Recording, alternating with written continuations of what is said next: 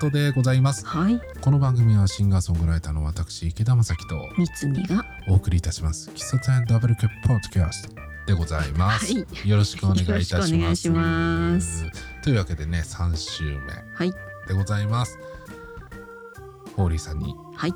引き続きお話ししていただこうかなと、話す前にさその、はい。横文字でペラペラペラっていうのがかっこいいね。かっこいいですよね、うん。これねずっとずっとこの番組で言い続けて今もう今最新版なんですけどだいぶ口が回ってきて。うん。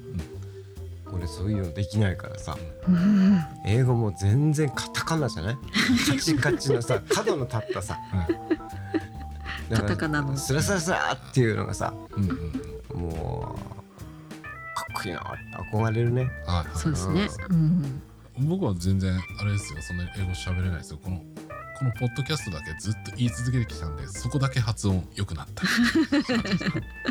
ポッドキャストでね。ポッドキャストですね。よろしくお願いいたします。しくお願いします。というわけでね前回はですねホーリーズを立ち上げてうんうん。でまあ西曜日で、うん。まあアコパを始めたと。そうアコパーの原型っていうかね、それが出来上がって、うんでままあアコパハンマジというところまで来ましたけれどもね、うんうんそれでまあ西曜日から今のこの現店舗うんに移ってきたっていう感じなんですけど、これはなんで移ったんですか？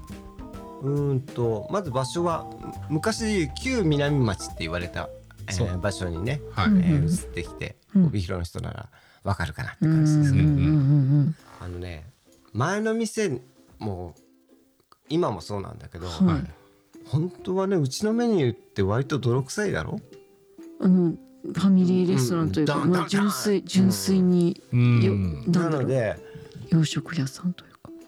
ホーリーズを開けた時に西帯で開けた時にね、はい。はい。お父さんたちがランチタイムに来る店になるだろうと想定して作ったメニューだったわけ。はいはいはいはい。ところがねはい。はいなぜかお母さんたちがどっさりなんだよ多分うちのお客の8割は女性じゃん。確かに、いやー、うん。そうですうん。よね、多いですね、うん。お父さん一人で来ること多いですけど、うん、お母さんたちはお母さんたちできますからね。タッチで来るからね。そう。そうそう、なんかの会合とかでもさ、うん。使っちゃったりし、うん。それこそねうちの奥さん来たことある。おなるほど、そうなんだ。へえ。っていうことでさ、はい。西尾もそうなっちゃったんだよ。ううんんうん。でね見てたらねうんやっぱりお子様連れてくるわけ。うん。そうですでねまあ女性客が多いから、うん。うんお子さんが泣こうがね、うん。多少走り回ろうがうんうん。全然いいんだよ。うんうんうち俺もそれから従業員もそんなこと全然許すんだけど、お母さんの方がね気になるんだね。あ落ち着かないというか、うんう。ん。で気使っちゃう。うん、ごめん泣き止まないから帰るわってうん。お母さんが泣きそうになって帰るわけ。ううん。んそんなシチュエーションが何度もあって、うん。これはお母さんたちが集まって、うん。それこそ子供たちが幼稚園レベルでも騒いでね、うん。もう平気なうん。空間を作りたいって思ったわけ。よ。うん。だからたまたまこのね西16条ここのはい。店にうん。2階があるぞと、うん。2階のスペースがあるぞと、うんそこを小上がりにしたらうん。もういくらでも騒いでちょうだい子供たちっていうのがあって、うん。それがやりたくてここへ来たわけ。うん。あーなるほど。うん。そうなんですか。そしたら結果的に平木もついてきたってことですか？そしたら1階に うん。なんかやたらあのだだっ広いリビングがあってはい。そこを常設の会場にしたら面白いかなっていうのがあうんってうん。そこでアコースティックインヒイラギまあ多目的ホールではい。ライブ以外にも練習に使われたり、うん。それからあのーいろんなあの集まりのうん。会,、はい会議の場所に使われたり、それから小物物販のはい。特設会場になったりとかっていう使われ方がしあったりしてさ、うん。はい。うん。こっちとしてもびっくりな展開だったんだけどね。ーまあ僕もねあのミュージックビデオとか撮らせていただいたりとかそうだね。しましたしね、私も CD 録音してもらいました。あそうだよ。ここで一番最初にレコーディングやったのみつみちゃんだったそう。です、うん。さあ。そうだそうだ。やっぱそうですか？私ちょっと自信なくなってたんですけど私一番最初だと思うんだけどなって思いながらうん。いたんですけど、絶対そうだ。あうん。よかった、うん。そうだった。あの頃ね Mac とそれまではうーんとテープ媒体のさはい。うん。あの録音機材だったの、うん。はいはい。16トラック、うん。はい。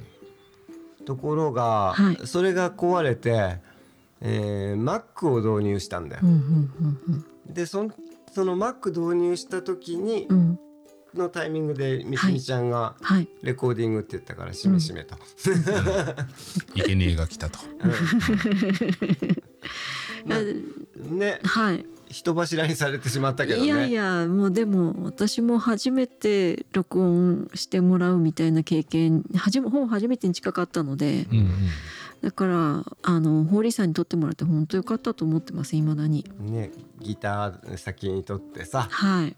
うんそれからそれに歌かぶせてさってはいね、はい。やってく段取りで。はい。本当に。なんなんか今もう全然あのなんだろうめちゃくちゃ自分で頑張ったと思うんですけどあのめっちゃ頑張りすぎてあんまり覚えてないんですよ逆に。そうだね。俺俺ね今日聞いたんだよ。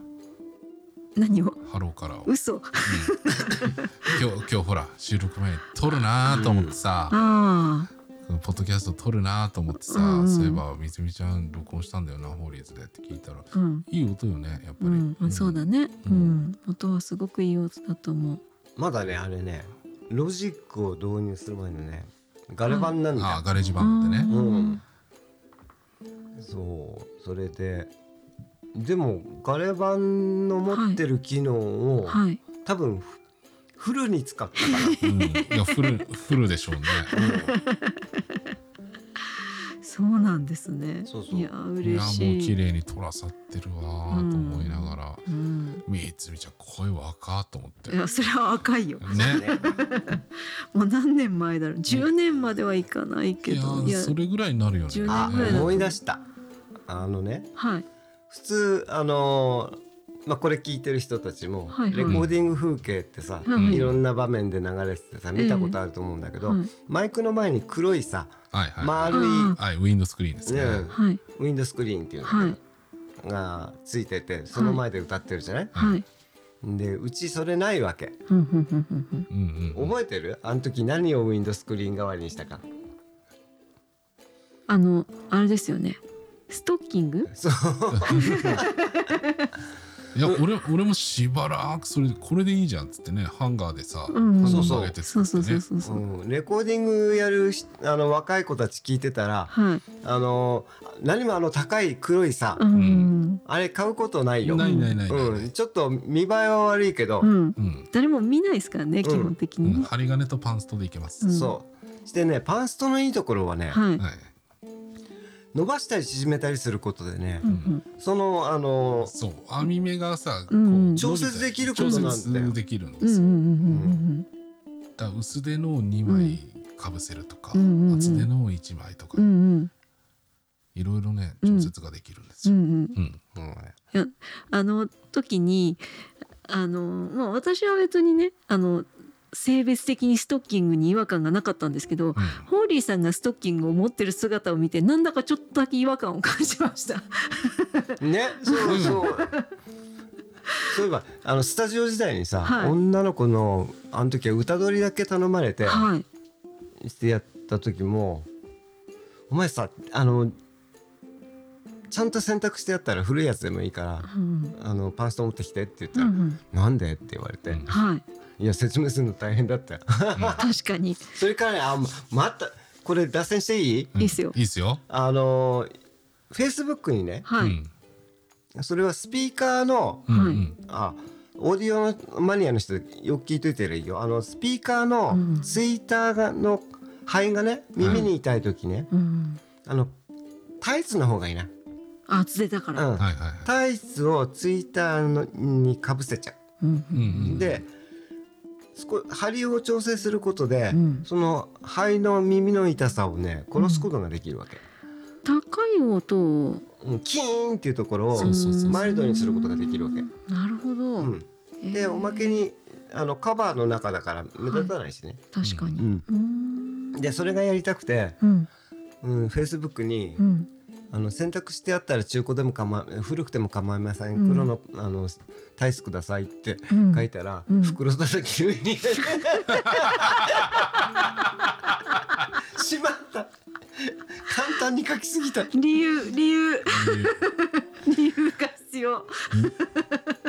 結論から先に。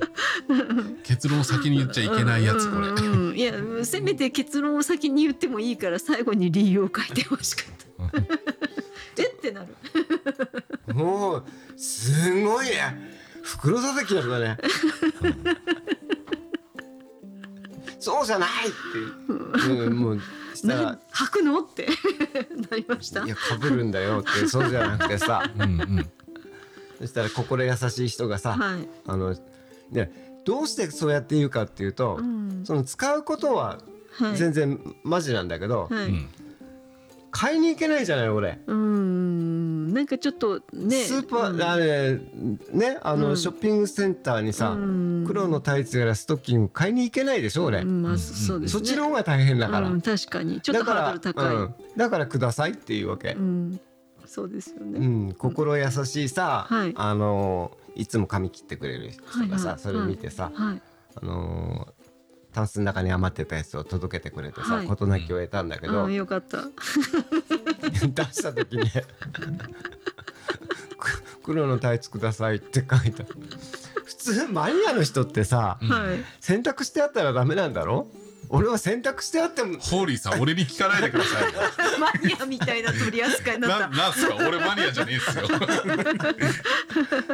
ちゃんと洗濯してあるんならちゅねうん。古いのでもいいって言ってんだようん。洗濯してないのよこせとか言ってるわけじゃない、うん、まあ確かに。いや、ね。でもそういう問題としては多分なかったんですよ。だからいろいろな想像をした結果何に使うのかわからなかったからみんな困ったんですよ多分。すみません。パンストだけの話で、えー、3分以上使っちゃいました。いや全然。あなんだっけ？あ西帯に来た話ね。ああいやいや違う違ういやいやここにこっちに来た来てあ南町に来た話ねやばいいろいろテンパってるまあそれでまあ俺たちがこの法律の付き合いがそうで始まっすねたねっていう。うん。そうそうそう。そうですね。話でね。まあうん。本当になんかもういろいろアコパーも出たし、うんねうん。普通にライブもやらせてもらったりとかして。でもね、やっぱりね俺がね一番ね思い出深いのがね、うん。闇鍋ミュージック。うん。あー闇投げね、闇鍋ね、うん。どういうルールかっていうと、うんうんボーカリストがはい。歌いたい曲を用意します、はい。うん。で参加者の中から、はい。俺がランダムにギター誰ね？ベース誰ね？カホン誰ね、うんうんキーボード？キーボードあんたね？うんうん。うんうん決めちゃうわけ。はい。うんうん。ほんでその段階で初めて曲を渡されるわけ。はい。そうなんですよ。うん。もうできないは許されないわけ、うん。選ばれちゃった、選ばれちゃったらね、うん。でその状態でやるっていう。う、ん。すごいせーのっていう。せーのって、これってセッションの原型じゃん、うん。確かに。うん。プラス一番大変なのが、うん。あの全員曲分かってない時ね、うん。そうですね。誰フォーカウント出すのよみたいな、うん。ボーカル以外誰も分かってないそうそううそうそう。ボーカルもどうやボーカルも誰かカウント入れてくれるんでしょって待ってるけどみんな知らないから、最悪なのがはい。ほとんどみんな知りません。はい。 one two three four で始まったらさ、はい。なんか合わねえ。もう一回やるよ。 one two three four。そりゃ合わねえよ。そのその曲三拍子だもんっていやーねフォーカウント。いやーねこれね本当僕ねあのこの闇鍋ミュージックって3回出てるんですけどうんうんまあうんコロナ禍挟んじゃったんで、うん。ね中うん。なくてね3回3回かなって思ったんですけどね、まあ癖になるの。うーん。でまあ僕歌う方じゃなくて、うんうん。そのプレイヤーとして、うんうんうんうんね、ギターとベースとうんうん。カホンとみたいな感じでうん登録しといたらこう呼ばれるわけですうんうよね。んうんでもギターがね大変。うんうん。うーんまあねメロディーを作っあの何あの曲のメインになる人だもんね。あのねコードが大変なのよ。うん。でもこれねことあるごとに言ってるんですけどね、うん。本当にね G シャープディミニッシュなんてね俺45年に1回弾くかどうかなんですよ。だからそれしつこいよ。しつこいでしょ？G シャープディディミ それ一瞬で出さなきゃいけないんだよね。すごいよね。そうね。でもどうにもならないからそのうん G シャープだけボーンとして終わるっていう。ベースならまだいいけどね。そうそうそうギターだと結構大変だよそうね。なんですよ、うん。音コード分数コードのもう羅列だったりなんかしたらさ、うん。お手上げ、そう。ですよね。本当そうですね。逆にベーシスト戸惑いますよね。そうだね。どっちを追っていけど,、ばいい、うん、どっち弾こうかってない、うん。まあそういうのが楽しかったりするんだけど、うん。要はねこれね本当はねはい。一番最初にやったのはお正月、うんと闇鍋のあの季節ってさうん。あの冬。冬冬ですね。1月にやるって決めてあるんだけど、うん最初は何が狙いだったかっていうと、福笑いって知ってるかい？わかります。わかるよね、うん。あの目隠ししてさ、うんうん。こう眉毛目と鼻とかってうん絵の中に置いてって、はい。して最後にどんな顔ができたっつってうん。大笑いする、うんそれを音楽でやるとしたらどうなるかっていうのがあってもういきなり楽譜渡されて、出来上がった福笑いみたいな、うん演奏になって、はい。みんなで大笑いしようって思ったわけ。でルールとしてさっき闇鍋っていうのは、うん。えー一回掴んじゃったら好きなものであっても、嫌いなものであっても食べなきゃいけないっていう、その闇鍋のような、うん。あの音楽イベント、うんうん。なので闇鍋ミュージックですけどね、あれはね本当に恐ろしいイベント。うん。ところがね 大笑いどころじゃなくて1回目からはい。みんな汗だらだらになってさ笑笑ってられないですよね。こっちはもう冷や汗なんですよ。ムキになって、はい。それこそあの普段涼しい顔でギター弾いてるやつが、はもう汗だくになってやってるわけ、うんうんあそんなにムキになれるんだとか思って、うんはい。いやもうねムキになりなるっていうかねあれねマゾの人はたまんないと思う。マゾだね。あれは音楽マゾがやることだわ。あれはもうあれを楽しめる人は本当にマゾです。うーん。っていうことをうん。6時頃から始まって10時くらいまで4時間くらいさ、延々と続くんだよ。そうそうそうう。ん。そうですね。まあ私一回だけだったけど。うん。本当にねまあアコパーに限らずまあその闇鍋ミュージックとか、うん。ねユカパーとかインカパーね。浴衣パーティーね、うん。うん。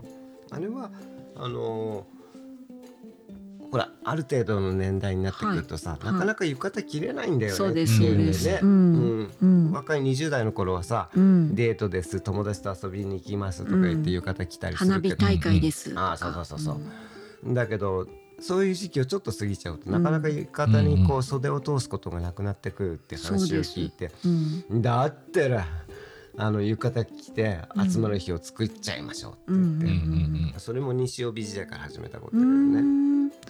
私もゆかパーはに一回二回ぐらい参加した気がしますね。うん。でうんただ集まって焼肉だけやっててもしょうがないんで、うん。やっぱりまあライブやりライブやりましょう。うん。でもあれですね。ゆかパーは割と平和な会ですよね。平和だね。うん何もない。うん、割と平和な会の印象があります。うんもう闇鍋ミュージックがね、うん、突き抜けてんのあ、そっか、一等平和じゃないね。へ あそうやって考えたらあれだね。はい。あのあれって、はいホーリーが始めたことだねっていうのがいくつかあるんだね。うんありますね。振り返ってみたら。うん、あいや。本当にねこの闇鍋ミュージックはねなんか名物イベントでやりたいですよねうん、うん、ね。多分ねあれがね、ないとねうん、年上げた気がせんみたいな人はね、うん、うん、結構いると思うんですよ。うん。今年はできたからね。うん、今年はね、うん、まあこう、まあ、来年はねどうなるかってとこですけどね うん、うん。そうね。うーんともうもうその話に行っちゃっていいのかな。いいですねう。ん。えー残念ながらまあ今、えー今はい。このホーリーズで撮っておりますがね、うん。実は14日に、えーうん。営業は終了しておりまして、うん。そうですね。そうですね。営業が終わった店内で撮ってるっていう感じなんですけど。撮ってもらってますが、まあ、さっきから聞き苦しい咳がちょっと入ったりするんですけども。うんうんうん。うんちょっと病院に行ってですね、このはい咳を取ってこなくちゃいけないわけですよ。まあそうですね。うん、そんなんで、えー体力的にとかそれから入院期間もちょっと長くなりそうなので、うん、えーホーリーズを維持していくことがちょっとかなわなくなりました。うん。でまあ残念ながら、えーうん。14日をもって閉店ということで、うん。うん。えーなんですが。はい、はい。まああのー復活するのにちょっと時間がかかるかもしれませんが、うんうん。えーまあ、現段階でもう一回ね、お店を、あのー開店させて、うんまたみんなと一緒にっていうことは、ね、そんな大風呂敷広げられない状況ではあるんだけど、うん。それでもうん。そうだね。またみんなを応援していける立場っていうか応援していける人になっていきたいなというのだけはうん。もう全然あって、うん。じゃあこれはもう若い頃からのあれだけど、うんうんライブってはい。どこでもできるんだよ。うん。じゃあ何か言ってあのこれからさ、はい。あの分かってくれそうな店探してさ、うんうん。一日さ一日ライブやる日作ってくんないって言って、うんうん。そこをお借りしてさ、はい。アコパーやることも可能だしさ、うんうんうん。じゃあなんならさうん。どっかのところ野外ステージでも借りてさ、うんうんそこで何も大それたなんとかイベントとかじゃなくても、うん。キャンプ兼ねてそこでさ、うんううん。一晩騒ごうかとかさ、うん。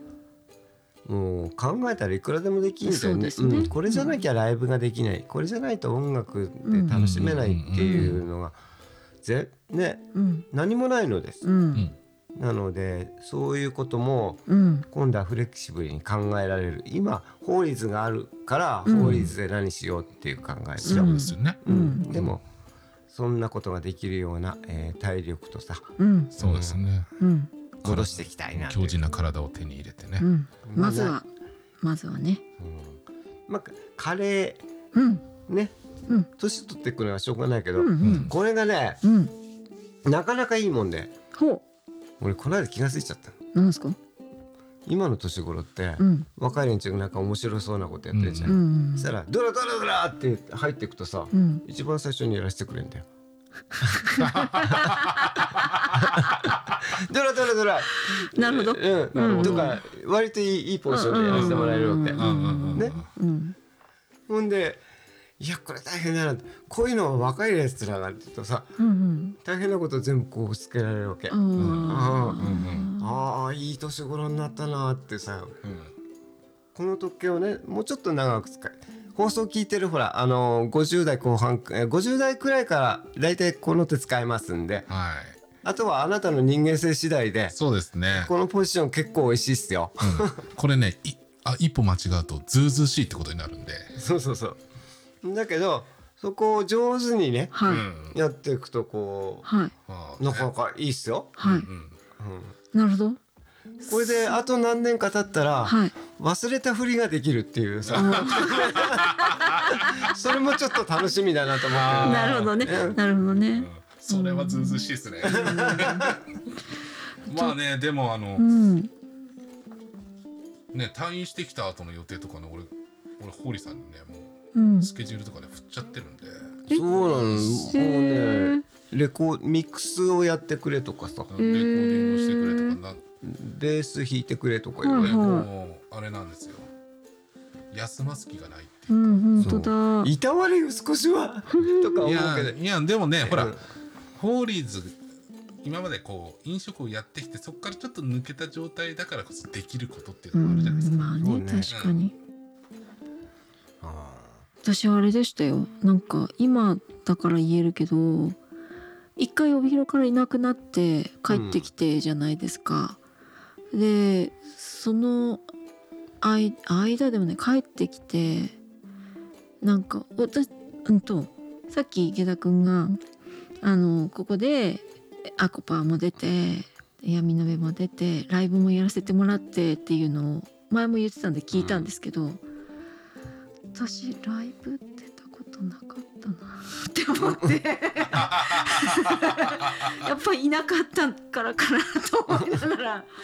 なんかそんなことを思ったのでやっぱ堀さんの音響でライブもしてみたいしまたと今あの CD 作ってるんそれはもう池田くんがめっちゃ頑張ってるんですけどあのそれもやっぱり聞いていただきたいしみたいなことをもういっぱい思ってるんですよね。うんただいっぱい思ってるけど私ねあんまり言わないタイプなんですよ。これ言わなきゃダメだよねってすごい思いました今。いや言わなきゃダメだよう。ん。そうだねうん。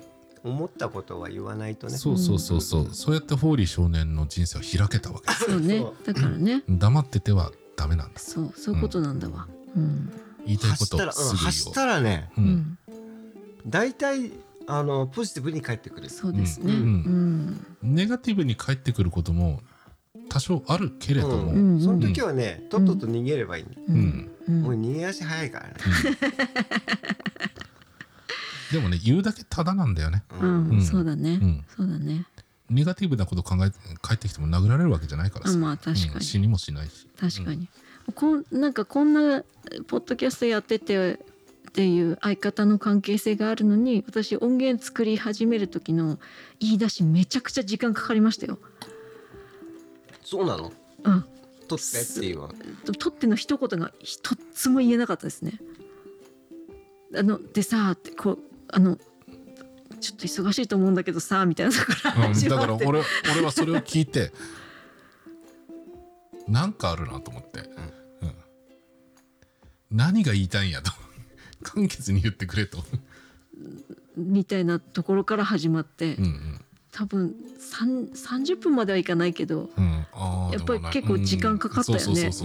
なるほどね。でも途中でねもう分かるわけ。あこれ撮ってほしいんやなと思って、でもこの会話がどういうふうに着地するのか俺聞いてみたかったからずっと泳がしとったんですね そっか取ってっていうはい、人にお願いす一言でそう、うん。お願いするのがめちゃくちゃ苦手なタイプなんですよね私うん。意外と、だからあの最最初のホーリーあのホーリーさんの1回目の時のあのこのポッドキャストの言ってみたら帰ってくるよっていう言葉がやっぱ結構大きいなって思って。う、んそうですよ。うん。うん言ってみたら帰ってくるんですよ、うん。そうですね、うん。だからホーリーさんも言った方がいいと思うんですよ今のうちに。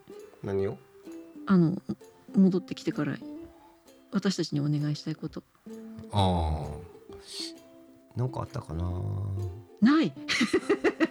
ああのみつとりあえず。みつみちゃんだからパーストめっちゃくれると思います。あそうね。ファーストはーストもう間に合ってんだよ 間なに合ってんだ。うん。でもまあお願いがあるとしたらはい。とりあえずちょっと時間空くけどはい。忘れんなよってことかな。あああ忘れらんねえよ。ー忘れないな。い やここまでよ今やっといて忘れるってないわ。ないうん。ないっすね。ちょっとさあのーね随分下世話な言い方してるけどさうん。もう本当にお願いだよ。もうみんな忘れんといてねって、うん。うんとりあえず次もうんうん。何らかの形でうん。動き出した時に、はい。はい。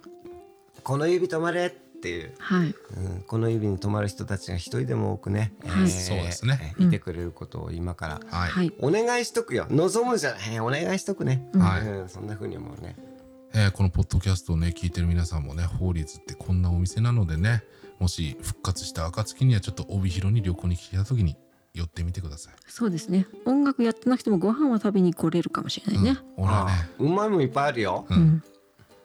多分そその時に、えーまあどんな形かわかんないけど、うん。うん。うん。またちゃんと料理を提供できる人にもなってたいと思ってるしね。はい、うん。楽しみにしてます。まあね。今ここで本当にホーリーさんのね、うん。あるショーが終わるっていううん。感じなんですけど人生の中の、うん。そしてまた次のショーが始まるっていううんうん。ことでね、。そうですね。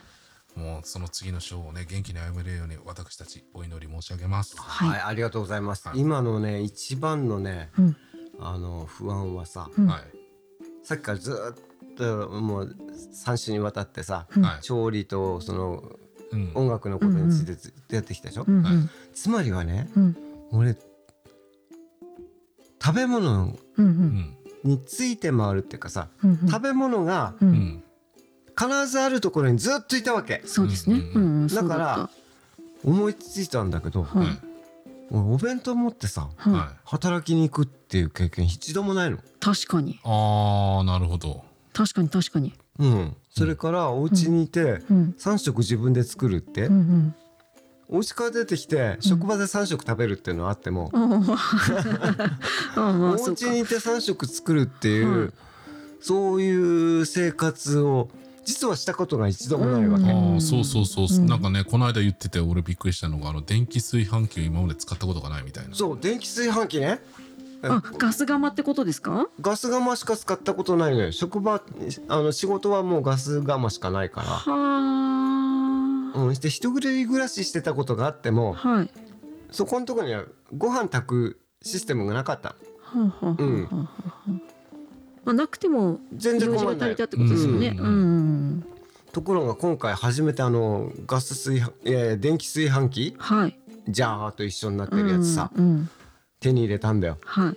で取説ないからさ、はい。その型番調べてねあの、今ネットで調べられてね、うんうんそうですね。こうセットの仕方見てさ、うんうん。スイッチドキドキしながら押しました。うんガスだったらもののね、はい。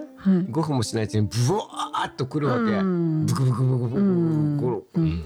で20分くらいしたらバチンって切れてさ、そこから蒸らしが入るんだよ、うん。うん。で1時間後に蓋開けるとう、ん。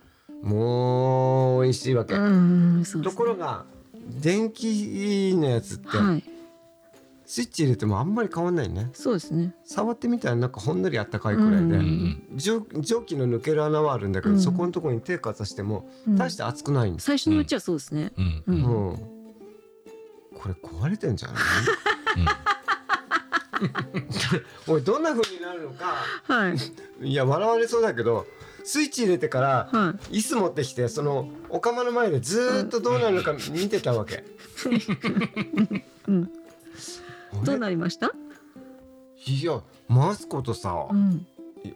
本当に壊れ触ってみたりその穴に手かざしてみたりさ、うんえー、これ本当に炊けるの、うんうんうん。よもやさ1時間近くもかかるとは思わなくてさ。ああまあガスでそんだけかかるんだから電気もうちょっと便利になってるだろうぐらいの雰囲気だったんですか？ってことですか？っていうかどっかド派手にブワーってくるとこが絶対なきゃおかしいと思ってたわけ。うんああなるほどね、うん。逆に俺たち電気しか使ったことないからガスってそんなに早いんだっていう感じ。そうそう、うん。まあでも一時蒸らしもあるから結局1時間かかるんだけど。うん。であの蒸らしの時間ね割愛したらはい。35分くらいしたらさ、うん食べられるんだよちゃんと、うんうん。そそれでも結構美味しいのうんまさかさガスがいや電気がさあんなに時間かかる。40もうそうだね。40分になろうかならないかくらいのところでさやっと表示が出た。の残り時間よ15分とかさ、うんうんな動いてたんだとか思ってさ。で炊き上がってからがまた1時間してピーって止まるじゃない、うん止まります。そこで一回悩むんだよ。ガスだったらはい止まってすぐ蓋開けちゃダメじゃない？うん。電気のこれは蓋開けていいのかっていう。う、いんうん。うん。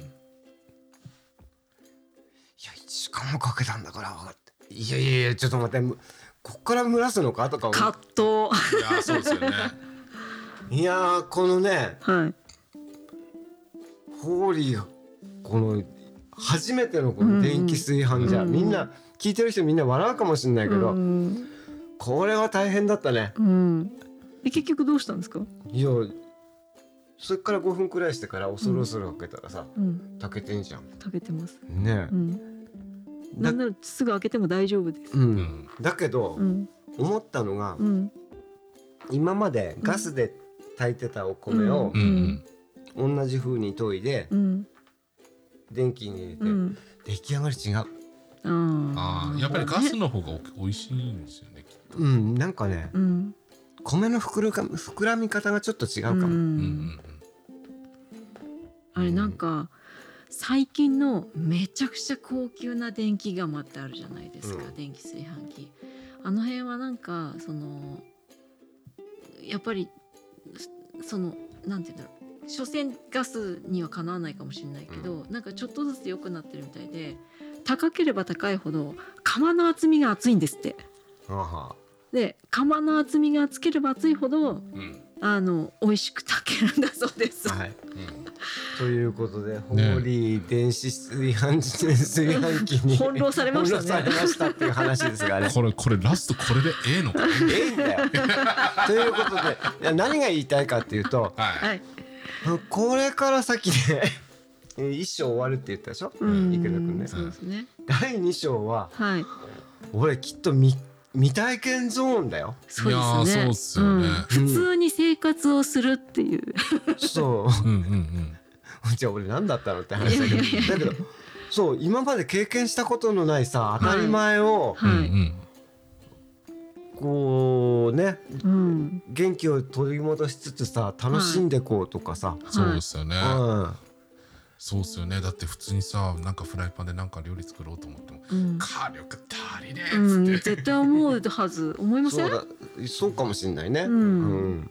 思うと思うな。全然うまいこといかん。全然うまいこといかん、うん。いやその中できっと方法を見つけてくんだよ、そうですね、うん、だからそしたらきっと主婦の人にはい火力弱い時ねこうしたらいいよっていうのが言えるようになるのかもしれないね。あーなるほど。最高。そうしたら主婦のお悩み解決します系のうん道が。開かれる開かれるね。開かれる。やったー主婦と仲良くなれる。なれるかもしれない。で本州パンストですよね。そうそうそうそうそう。何なんだろう。ちょっと。ちゃんと締めようね。そうじゃないとここだけ急にここだけ聞きましたっていう人ははい。俺の人格すすごいあの疑ったままこの番組終わんなきゃいけないことになるからやばい。やね。あれだ堀さん戻ってきたらあれですわそのあの一般のご家庭の、えー調理器具ノウハウみたいなのをポッドキャストやるといいっすわ。ああそうですね。ああなるほどね。10分15分とかで、ホーリーのお悩み解決。どうも皆さん。ホーリーの台所からっていう。そうですね、そうそうそういいですねそう。そうそういう感じで。そういう感じで。全然我々プロデュースしますよそうですか。お手伝いしますよいろいろ。あでもあれですねあのとりあえずシャバに戻ってきた時はあシャバって言い方もあれだけど、うん。まあシャバに戻ってきた時はちょっと入院でこんなことがショックだったっていうところをですね入院のこぼれ話みたいなね。またちょっとゲストに来てもらって、はい。面白かったことも含めて、はい。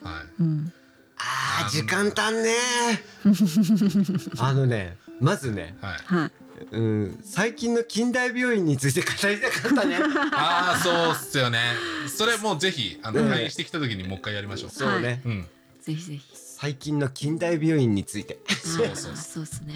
というわけでお時間になりました、はい。はいありがとうございます。今週もお聞きいただきましてありがとうございました。ありがとうございました。えー私たち SNS とかたくさんやってますんで詳しくははい。概要欄の方に SNS リンクが貼ってあります、そちらから飛んでいろいろチェックしてみてください。よろしくお願いします、よろしくお願いします。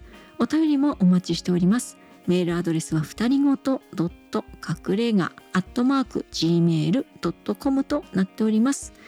ステッカーご希望の方はステッカー希望そして送り先のお名前とご住所を書いてお送りください。堀さんへのメッセージ、えーそうですね。激励とかそうですね。はい。あとこんなこと待ってるよとか。はい。はい。なんせ堀さん毎週聞いてるらしいんで、はい。なんだあの親父とかね。いやいやいや。はいでそれはぐしゅぐしゅっともみ消します。はい。それ来ても来ても読まないんで。